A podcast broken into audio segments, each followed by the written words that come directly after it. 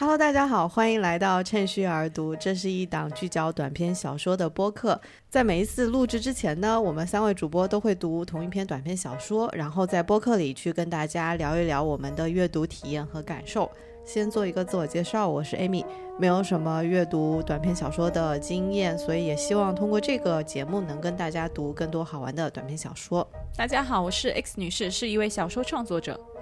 大家好，我是于祖，是一名普通读者。在这个月，我们一起读了大名鼎鼎的阿根廷作家博尔赫斯的大名鼎鼎的小说《小径分岔的花园》，一个发生在一战一战一战期间的侦探故事。《小径分岔的花园》实际上是一个嵌套式的故事，就像是一个大盒子里面还有一个小盒子一样。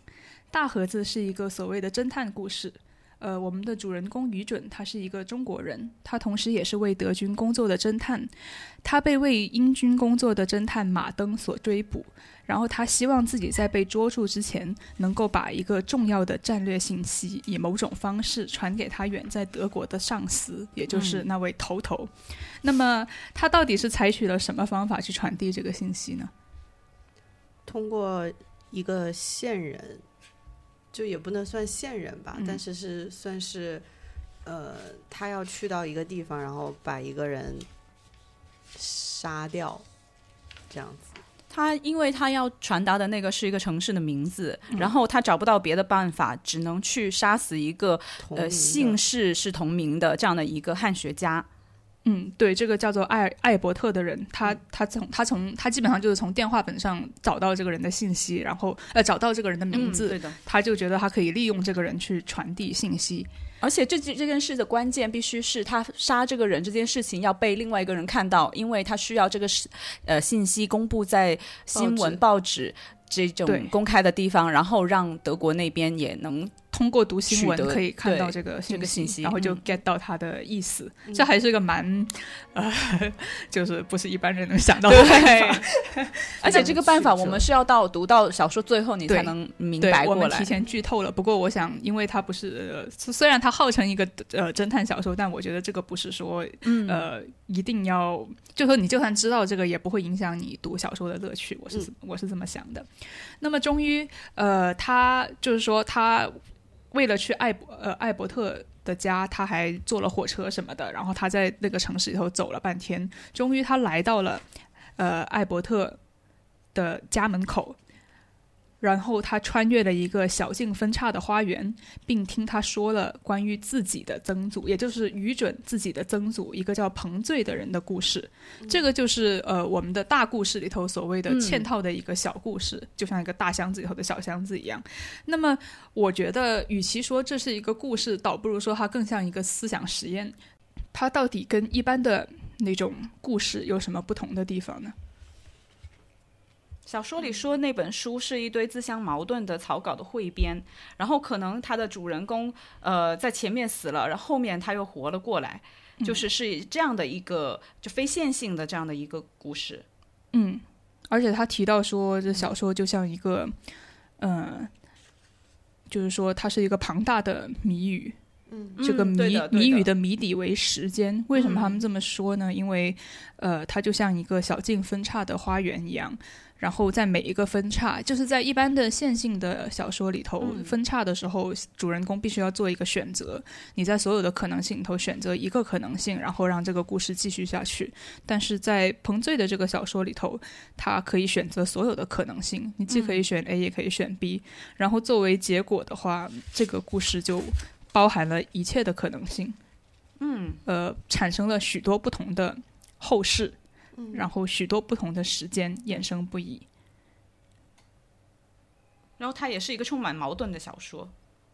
嗯，就因为他选对对，因为他小说里头提到了说主人公可以在第一章死去，但是在第三章呃可能不是这个数字，但是反正就是他可能在前面死了，但他后面又复活了，或者说同样的一个，他也呃这小说里头也举了一些例子，就博尔赫斯的这个小说里头也举了一些例子，就包括嗯，比如说他同样的一个结果，他可能。通过不同的方式来达成，就同样的情节的那个结果，但是他可能达到的那个方式不一样。然后最后马登找到了艾伯特的房子，就是说马登，就是他们追捕他们的人，最后找到了艾伯特的房子，然后他也看找到了余准，所以余准觉得自己别无选择，把艾伯特杀死了。然后他把艾伯特杀死了之后，他将信息成功的传递给头头。嗯，但是于准并没有因为这种成功而感到高兴，就是相反，在小说的最后一句吧，应该是最后一句，他说他没有人知道他无限的悔恨跟厌倦。对，那么嗯，这到底是一种什么样的心情呢？他到底为什么一定要杀掉艾伯特呢？就是不知道大家对这个的看法是。其实我觉得从表面上来讲，他的动机就是想要通过杀掉他去传达那个信息。嗯，但是我觉得可能里面是不是还有一些，因为他在这个艾伯特的家里面跟艾伯特就是两个人发生了很大量的对话，以及他们去回顾彭醉的那些绅士嘛。小说其实八十六页有说到他的一个内心的动机，就是嗯。希望能够向这些白种人去证明一个黄种人能够拯救他的军队。其实他有一段自白递信息的一个动机啊，对的，对的，对的，嗯，对。的，这个是他最明显的动机，而且我是在读小说的时候，的时候我是觉得他在上火车之后，他就已经决定了这是一个不可挽回的决定，嗯，因为他在那个火车上他就写说，呃，做穷极穷凶极恶的事情的人，应该假想那件事已经完成，嗯应该应该把将来当成过去那样无法挽回。对我就是那样做的，那么就等于说是他。好像已经下定了决心，就他已经当自己已经杀了这个人，对，就有点荆荆轲刺秦王的那种感觉，对在这大义无归。这个部分其实我也觉得他嗯有一种，就是好像预预知到了未来，就是他已经知道接下来要发生了什么事情，而且他比较确定这件事情就是会这样发生。嗯，但是我觉得他应该没有想到他会在那个花园里面遇到就是一个研究他祖父的人。在他遇见艾伯特之前，之前他从火车站走到艾伯特家的路上，他做了一些想象。想象对，在这个想象里面，他自他是他是有在说，他说他沉浸在这种虚幻的想象中，忘掉了自己被追捕的这种处境，然后嗯、呃就是说明这这种想象或者是他想象中的迷宫，其实是可以给他带来一种这种。呃，精神上的放松嘛。然后呢，他就说了一句很奇怪的话，他说：“他说他心想，就是在最后说，一个人可以成为别人的仇敌，可以成为别人一个时期的仇敌，但不能成为一个地区的仇敌。嗯我不是很理解他这个东西是在说什么。嗯嗯嗯，我我其实这句话我当时读的时候我也注意到了，我当时就感觉到了，是不是就有一种那种时空变换的这种？那倒没有，我只是觉觉得这句话可以说明他最后的悔恨跟厌倦。嗯、我我自己的理解，因为我就觉得他这句话表达就是说，你人人就仇恨只存在于人和人之间，但是你没有办法去仇恨大自然，没有办法去仇仇恨一个地区，就这样子。嗯然后，那么但是人类人类，你这么多东西没有办法仇恨，但是你却为了那那么一丁点人类之间的仇恨，甚至包括他在之前说，我根本就不想为德国人工作，就我也没有没有不想服务他们，但是我要向他们证明证明我这个种族是 OK 的，就为了这么无聊的原因去杀死另外一个人，嗯杀死这个唯一掌握了他曾祖的。秘密的，或者说想法的这么一个汉学，就等于说，你想想，你把汉学家杀死了之后，你自己又被处了绞刑之后，就没有人再知道彭醉的彭醉的小说了。那么，我就感觉到他在这里就提前的感受到了对战争的一些厌倦，然后再再到最后那个故事的发展，他就自然而然的会生生出一种厌倦和悔恨的感觉吧。对，说回刚刚就是提到愚准的这种悔恨，嗯其实我觉得他本身就好像他本身知道将来会发生什么样，但是他其实并不希望呃去走向这样的一个结局，嗯，但是一路上的人他的那个配合是很。很，我觉得是很不太合理的。就哦，你的意思就是说 从对从从他火车下来，对，从他火车下来，对女主提到的这个时机，村里的小孩一见面，他就问他：“你是不是要去那个艾伯特博士家？”嗯，就好像他们已经知道了，对，已经知道，就是，然后他还配合他引导他去走向他要去的那个地方。然后艾伯特一见到他的反应也是很奇怪的，就什么都不问，就问啊，你是不是来参观花园的？就很顺利的就让他进来了。对，而且他一听到这个花园，他就就愚蠢自己就笃信说，哦，我要看的是我祖父的花园，尽管这是在英国。嗯，嗯，离他祖父的家是十万八千里远，就按说就谁会做这样子的反应，对吧？冥冥之中就有一些东西引导他。那么，呃，但是我觉得除了我们刚刚讨论的这种，就他下定了决心，以及他要证明黄种人的这种嗯有用之外，嗯好像嗯可能是不是还可以做一些别的诠释，就是对于他的这种心情。我觉得可以回到就是他跟艾伯特在房间里发生的对话的一嗯些场景。嗯当时艾伯特跟他讲完那个呃，就是这种平行平行宇宙时空交错，然后有不嗯同可能性的这种、呃这种概念之后，他其嗯实脑、他其实就是突然感觉他周围就是出现了很多他本人和艾伯特的一些像分身一样的东西，然后让他感觉嗯到这些人都是他们的不同的可能可能，然后有可能就是说他已经死了，但实际上在另外一个宇宙当中他还活着，就有这样嗯子的。我觉得是这种就是触发了他呃去合理化，或者是说让他觉得。即便我在这个现实世界里面就是杀死了艾伯特，但是实际上可能艾伯特还会以另外一个宇宙的，就是那种嗯。形式存在在这个世界上。对所以就没有负担他杀他的时候。哦，我倒但是哦，我倒不是，呃就是我我是觉得，就我也提到了，就我也想到了 Amy 说的，就是说，因为他已经接受了他祖父的这种嗯平行宇宙，或者说是包括了所有的可能性，就我们这个宇宙里头包括了所有事情的所有的可能性的这么一种想法，那么他不可能在所有的可能性中都成功，哦对，他一定他没有办法永远的向他的上司证明中国人是可以的，嗯，就他一定会有一些失败败的可能嗯。性。而且，呃，就是说，那么我我是觉得，在这个情况下，我会觉得他可能感觉到了一种徒劳。是的，就因为他当时在、呃，大家可以看九十八页，嗯。九十八页当时他说他看到周围充斥着无数看不见的人嘛，嗯。然后呢，这个时候那个马登上尉也从那个花园的小径上走了上来，然后他就说了一句话，他说将来已已经是眼前的现实。我如果带入到我自己去到那个情境当中，他的感觉应该是有一种就是 I'm doomed 这种感觉，就其实我已经是没有什么其他的选择了的这种感觉，所以他才会产生那种之后会产生那种非常悔恨，但又觉得这一切其实都是非常徒劳的这样的一一种心情。嗯嗯，刚刚你们提到的这种，就是他看到这些分身，他心里面的一个可能的呃反应，除了你们说的之外，我当时听我还觉得他还有一种可能，就是因为知道不可能在所有的可能性里面都会成功，自己也有可能被艾伯特杀死，所以他必须得先杀死他，不然他自己就会毫无意义的死在艾伯特的手里，或者是死在这个马登的手里他应该。是会更加有可能死在在马马登登的手对对，里就反正他意识到这样的可能性的时候，他可能就会还是选择会行动，所以他也是呃被驱使着做出了这样的一个呃决定。我觉得厌倦就是还蛮清楚的，但是悔恨的话，悔恨，其实我就是因为觉得他他有其他的选择，所以他才会悔恨嘛，对不对？就在那个他感觉他好像有很多别的选择，嗯，所以你回想过来的时候，你才会觉得后悔，为什么我呃没有那样去做？在愚准下定决心要做出击杀这个这个动作之前，他有一段说到，就是在嗯九十八页的一段，他说我又感到刚刚所说的躁动，然后就是 Amy 刚刚所提到的，就是说觉得房屋四周潮湿的花园里充斥着无数看不见的人。那么在他第一次，这是他第二次感觉到所谓的躁动，在第一次感觉到躁动，那个是在九十五页，嗯，在他听完了艾伯特讲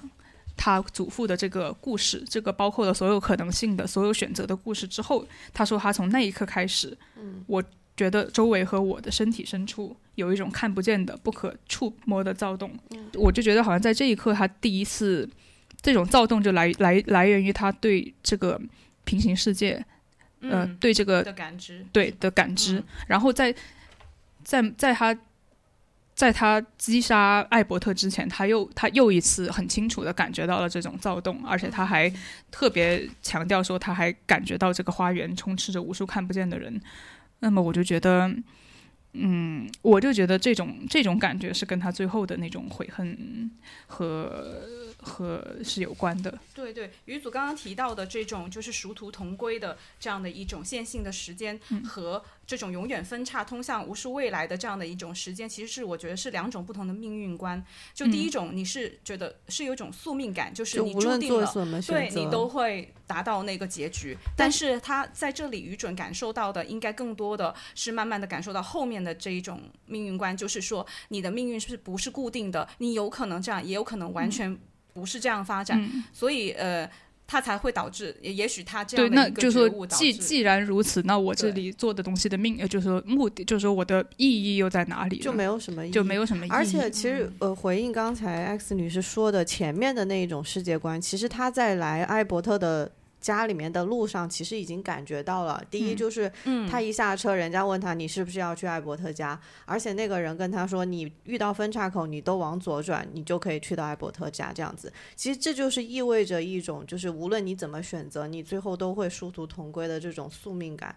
是吗？但是他他这个正是做出了一个选择，他没有说同时往左和往右，他就是往左。对呀，就是你无论就是你无论在每一个路口，你有什么想法，你就往左就好了。然后在艾伯特去他家之前所遇到的那些所有东西，都是讲的第一种，就是那种线性的、非常并行不悖的这样的一种发展。但当他进入到艾伯特家，就是听了他听了彭醉的那些故事和世界观之后，他的整个人他就突然醒悟到，是说我做这些东西其实都没有什么意义。嗯，不过我的理解可能有一点点不一样，就可能并不是因为他呃没没有去呃呃，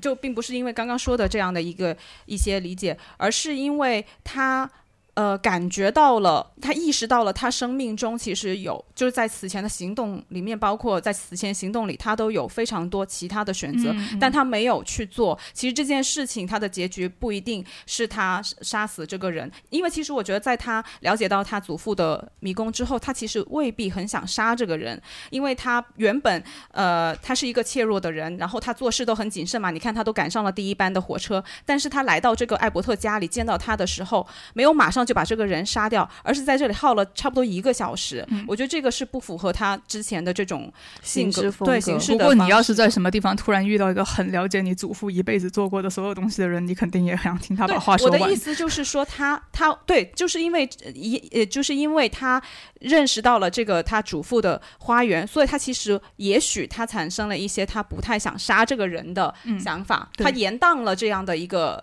呃，击出击的这个时机，那么，那么，但是他最后只能选择杀掉他，所以这这对于他来说就是他悔恨的一个一件事情，令他悔恨的一个是，他也许有别的可能，但是他都可能错过了那些选择，他最，所以他最后只能够做出就是击杀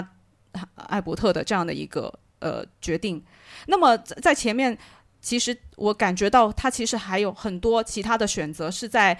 一些细节里面，就是比如说，刚刚艾米说他一直往左转，那其实他在实际时现实空间里面，他就已经有其他的岔路，他可以走。嗯，但是他没有去，而因为你怎么知道小孩一定是跟你说真话呢？他也许是骗你的。但但他那个时候，他就是选择了听他们，他他听他们的这个建议去一直往左转，所以他才来到了这个艾伯特家里。那假如他不往左，他是不是就会有其他的可能发生的事情呢？然后，再包括就是他出发之前，他在口袋里面掏的物品那么多，其实不是所有的东西都在后面都用用上了。比如有他有假护照，有笔记本，有信，他为什么没有生出另外一个计划去实行，而是就是呃一一而是选择了去杀艾伯特这样的一个一个计划呢？所以所以我就觉得他其实。在花园里面听完之后，也许他意识到了自己此前可可能有无数的选择，但是他以为自己的宿命就是要去做这这样的一个事情，而导致了他杀掉了一个保存了他祖父家花园的这样的一个人。对，其实我觉得就是可以很简化的说，呃，就我对你刚刚观点的理解，就是说，因为他在。到呃，去到艾伯特家之前，他一直怀着就是一种笃定的心情，他有一个很清晰的目的，然后他已经做了所有的预先做好了所有的选择，为了最快、最高效的、争分夺秒的完成他这个目的。这个是他去到花园之前的想法，但去到花园之后，他就意识到还有很多种可能，其他的可能性，而而且他不可能在所有的可能性都达到他的目的。那么，就这种反差，就这种从线性到网状的这种可能性的这种反差，这种碰撞的心情。那么，其实还可以讨论一下，就是他到底是真的成功了吗？嗯，就表面上看，对。对吧？我觉得这是个小说很有意思的地方，就是你把它的开头跟它的结尾对照来读的话，呃，在小说的结尾，它很明确的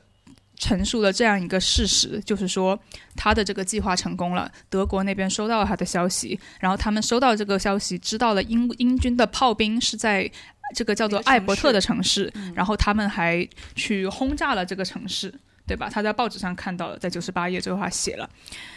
但是，好像在文小说的开头，我就觉得似乎并没有真正感受到他们这个计划成功了。就我的意思就是说，有没有一种可能性，就是说他实际上没有成功？我觉得是没有成功的，因为因为就是除了于祖说的这个原因之外，还有因为在这个。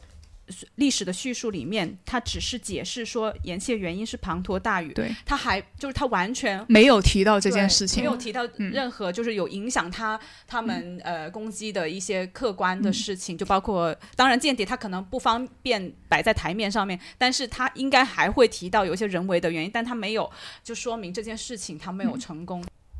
嗯，他的这种写法，因为他的那种他的故事本身。写完的时候，就他的故事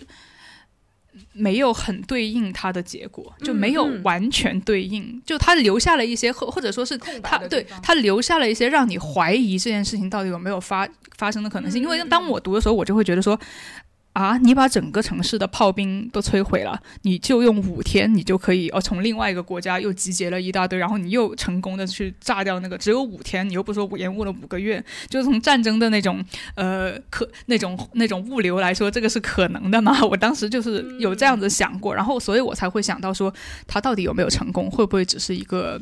像梦一样的，我其实也蛮怀疑这个故事真实性的，也是因为开头这一段，因为刚刚最早的时候，余祖把这个故事，呃呃呃，说为是一个嵌套式的故事。当时我们只分析了两层嘛，其实我感觉它外面还有一层，就是真实的这个历史。哦哦，就是因为它第一段是。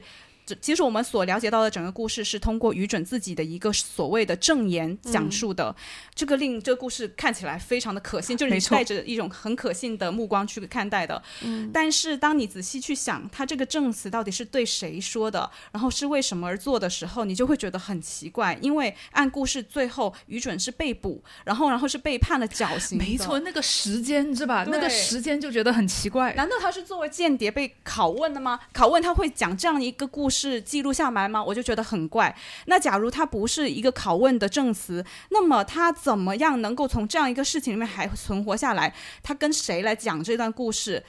就很想知道。可是偏偏证词就少了前面两页，所以我就觉得这个是很奇怪，就你串不起来的这样的一个，就想不通的这样一件事情。我就觉得这个小说就除了我们刚刚讨论的这个结尾跟这个开头，也不能说是完全对不上吧，但是感觉就好像有一些。没有收好的线头的那种感觉，我就觉得这个小说里头还存在别的很多的这种零零种零零散散的情节，它可能也不不是什么完整情节，它可能就是一句话，嗯，它就是，呃，我就觉得博尔赫斯这篇小说有一点像他在里面讲的这个彭醉的曾祖父彭醉的这个小说。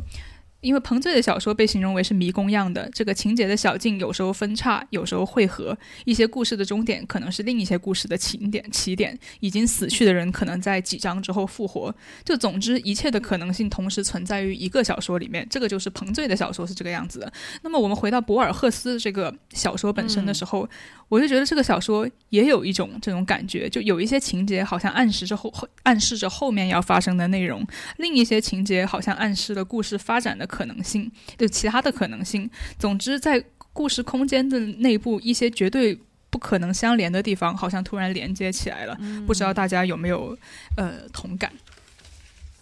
嗯，就是就是一些不合理的，或者很奇怪的，或者说就是感觉好像一些预兆性的呀，我就觉得好像有很多这样子我可以。先说一个不重要的吗？好，你说说说说说。因为我都后来很重要才发现，我不知道你们有没有注意到，就是小说的这个小差分镜的花园是于准的曾祖建的嘛？对，他的，但是这个爷爷的爸爸他叫彭醉，哎，为什么他们姓氏不一样？嘛，这个还是有可能发生的，例例如一些过继了，就是我我就对我觉得这个是蛮不同寻常的，这个会会不会是作者的设计就不知道对，因。为我我首先我想到的可能是翻译的问题啦，因为中文没有没有没有，他这这个绝对就是不一样的嗯名字。然后另外一个就是让我想到，他其实他的身世是有一个谜在里面的，因为他这个曾祖也是被刺杀的，然后于准的爸爸也不知道什么原因死了没提，所以我觉得他他这个他也没有好像明没有明，他有明确说他爸爸死了他爸爸死了，哦哦哦，他说他小时候在海丰长大的时候就点了一句爸爸死了哦。哦哦哦，但是他这个也是不知道什么原因，哎，而且好，他好像说彭醉放弃了婚姻，就为了写这个十三，哦呃就花了十三年。哪来的？自己那他哪哪来的后代？当然，这些其实都还是可以解释的。比如说，他跟他的小妾生，呃就跟呃跟一个青楼女子对生了一个，然后然后呃，可能又跟着他这个小孩，可能又跟这个青楼女子，就我就觉得，其实就跟、哦没有，我就觉得这就跟我们刚刚所谈谈论的这种开头跟结尾的那个哎矛盾一样，极端的可能性下你可以说得通，但是好像又有很多的解释，对，而且你又很有理由怀疑这是不是都是都是一些奇，都都都，你有可能怀疑他到底这是是不是真的。嗯，而且主要我觉得这种断季就是代际之间它有断裂，嗯其实也让我想起来，就是三页的时候，其实他讲过，在什么情况下一本书才能成为无限。哦，我很喜其中的一种欢那段。形式就是父子口授，嗯代代相传。但是这个彭醉他的故事，其实显然他就是得不到后代的理对，解，他就没有办法传承给后代，嗯所以他就等于呼应了这个部分。他并不是艾伯特原先以为的那种无限循环的书，而是可能另外一种嗯、形式的哦。而且他后面还点的很清楚，是是说我只把我的手稿传留给某一些某些后世对对对，这个嗯这个我觉得也像是一个预言一样的，因为嗯，呃，于准作为他其中一个后代，他就没有继承到这个花园，但那是谁？没有没有，他说的是那个，他说的呃，你你说的是那个，不是彭醉说不是呃，彭醉写了一封信，对，他说他把我的花园，那个花园应该是指他那个小说吧？哦，对啊那还是指他的那个花园。无？论是哪一个嗯。花园，他都没有于准都没有继承到，是落到了一个不知道汉学家手里，哎，对但是画汉学家应该是重建的，哦，因为他说了，他说我感谢你重建。手。稿应该都在稿是汉学家里。那个花园不重要，那个嗯花园只是个象征的花园，嗯。对它真正的花园其实是他的小说。没错嗯，对对，他，那你这么说好像 好像艾伯特是他的后代。我就觉得他是他的转世，啊而且他的，而且他艾伯特在这个故事线里面的那个就是宿命都跟彭醉一样啊，就是被一个人我也暗觉得杀被一个外人暗杀，而且也我也感觉到就是很嗯奇怪，你不觉得吗？他这个故事就写的在很多地方都有一些预言式的感觉。嗯，就凭什么他在这个突然走的时候，他他刚好想到了他嗯祖父的这个包含了一切的迷宫，然后刚好就遇到一个人最了解他祖父的这个迷宫，然后对对吧？然后除嗯除除此之外，还有就是还有九十四页，艾伯特的就是对话里面，他就举了个例子，啊，没错，方军的秘密，我的妈呀！方君有一个陌生人找上门来，方军决心杀掉他。嗯你会觉得他这个话跟当下的这个场景有一点隐隐的这种。对应的嗯关系，但是仔细想也不对，因为这里方军到底是愚准还是艾伯特？因为明显在在这里面是陌生人找方军，那要不然我提供一下我的理解吧。好好我觉得那是鲁纳伯格的故事，鲁纳伯格被马登杀了的故事。鲁纳伯格鲁纳伯格就是这个方军。哦鲁纳伯格就是他有个那个秘密，对哦对鲁那首先哦我们说鲁纳伯格就是就是呃就是于准的同事，对呃他们俩对他们俩都是德国间谍，他们俩都知道那个呃。英国的那个炮哦弹到到底在哪个城市？那么等于说，如果我们这样子看的话，方军就是鲁纳伯格。方军有一个秘密，然后他在有一天一个陌生人找上门来，这个陌生人就是马登，就是英国的间英国的间谍。然后方军呃，然后他是这样说的：方军决心杀掉他，很自然有几个可能的结局。方军可能杀死不速之客，可能被不速之客杀死，两人都可能安然无恙，也可能都死。我觉得你的理解是对的，因为翻到八十四页，那个批注，对，我当时读了，我这我觉得这是小说里头最让我感兴趣的情节，就是呃呃，就是八十四页间，谍伊斯拉，你说鲁，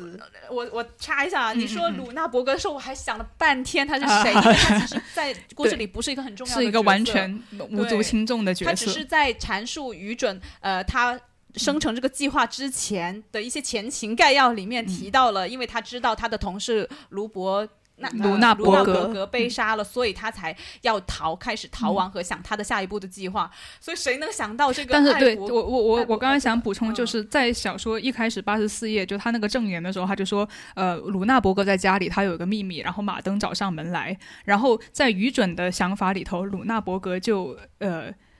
呃。就是说已经被捕或者被杀，就这个是这个是就是说他的一个猜测。但这个时候突然我们有一个批注，这个批注来自于这个小说的另外一个完全没有人注意过的一个叙述的声音，在于原编者。就这个原编，就是这个批注本身，它也是小说的一部分哦。它是一个原编者，就他其实也是一个假的，就是一个虚构的人物了。就等于说他是。呃，这个编者就是编这个证言的这个人，这个等于说，这个在这个证言的编辑，他读到了这一句的时候，他的批注就是说这是个荒诞透顶的假设，意思就是说，呃，他觉得，嗯，愚蠢的这个猜测是错误的，鲁纳伯格并没有被捕或者被杀，而是说他自动用手枪袭击了马登。就是他，他先试图杀马登，然后马登自自我防卫，就导致了他的死亡。那么，就其实在这短短的一句话和一个批注里头，他就已经提供了三种可能性了。嗯，对吧？所以，我就是说，一一种一种可能性是加上批注和愚准自己的两个猜测。呃，对对对，就一共有三个可能性。我就觉得这个特别，就像。有就特别让我想起后面方军，艾伯特说的，艾伯特说的，对，然后就好像就感觉艾伯特就好像有一种先知的感觉，你就会觉得他好像已经掌握了所有的故事。然后在这个方军之后，他还说，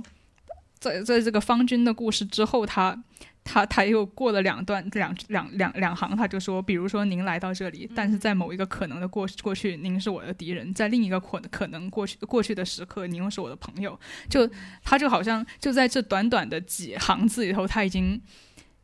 感觉到他已经猜测了这整个故事的所有的可能性的那种感觉了，就好像像一个先知一样。对我觉得这是特别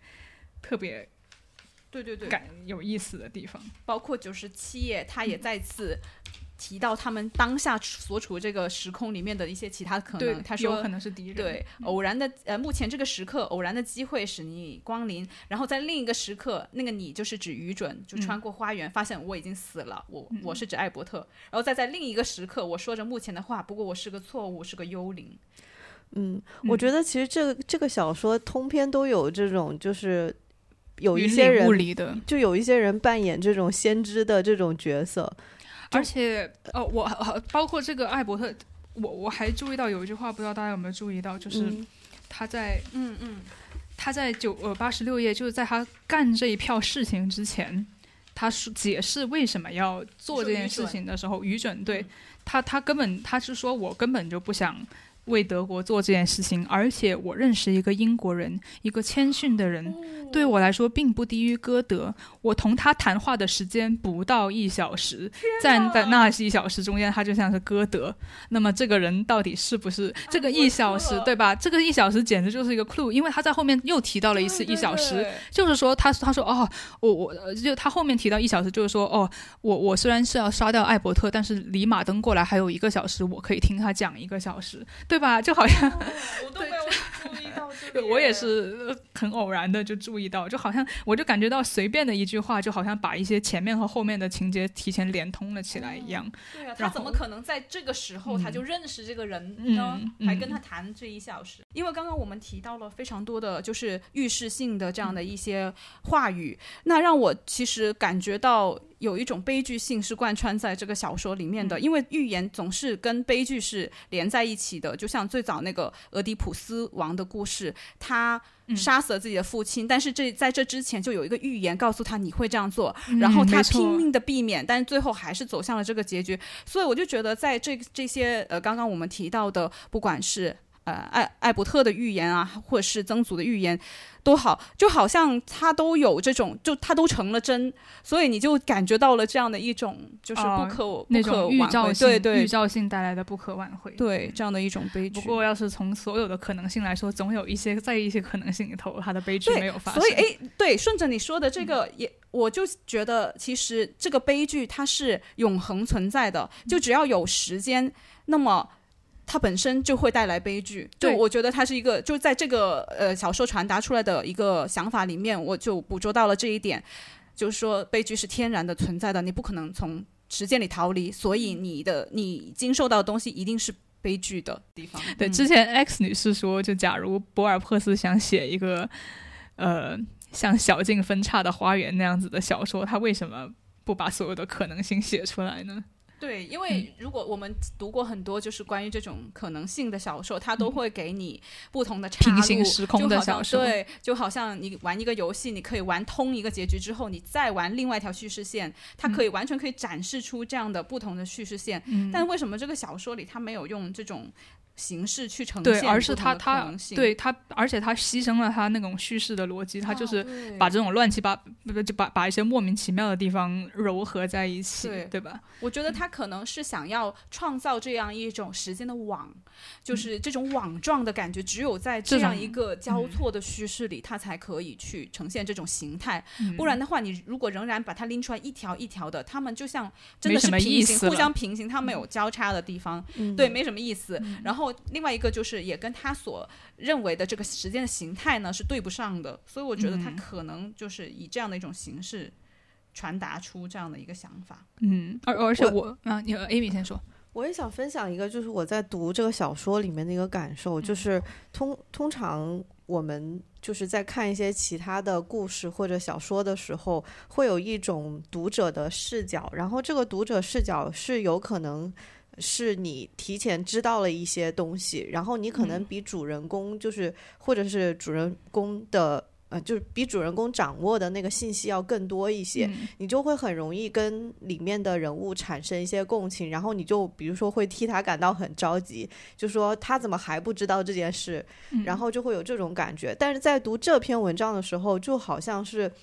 这个里面小说里面的人物是比你要掌握的信息要多很多的，你始终处在一个捕捉信息去追赶这个人物的这种感觉。然后我觉得这个这种这种读阅读的体验也很新奇，然后会让我觉得我一直很想就是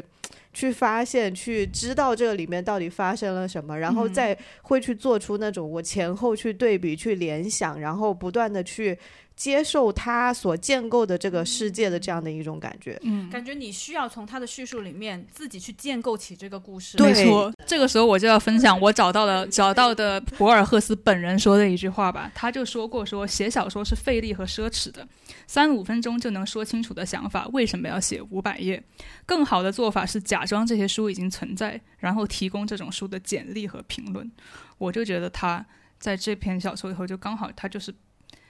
他他假设了像《彭醉》这样子的一本书已经存在，然后他用那种，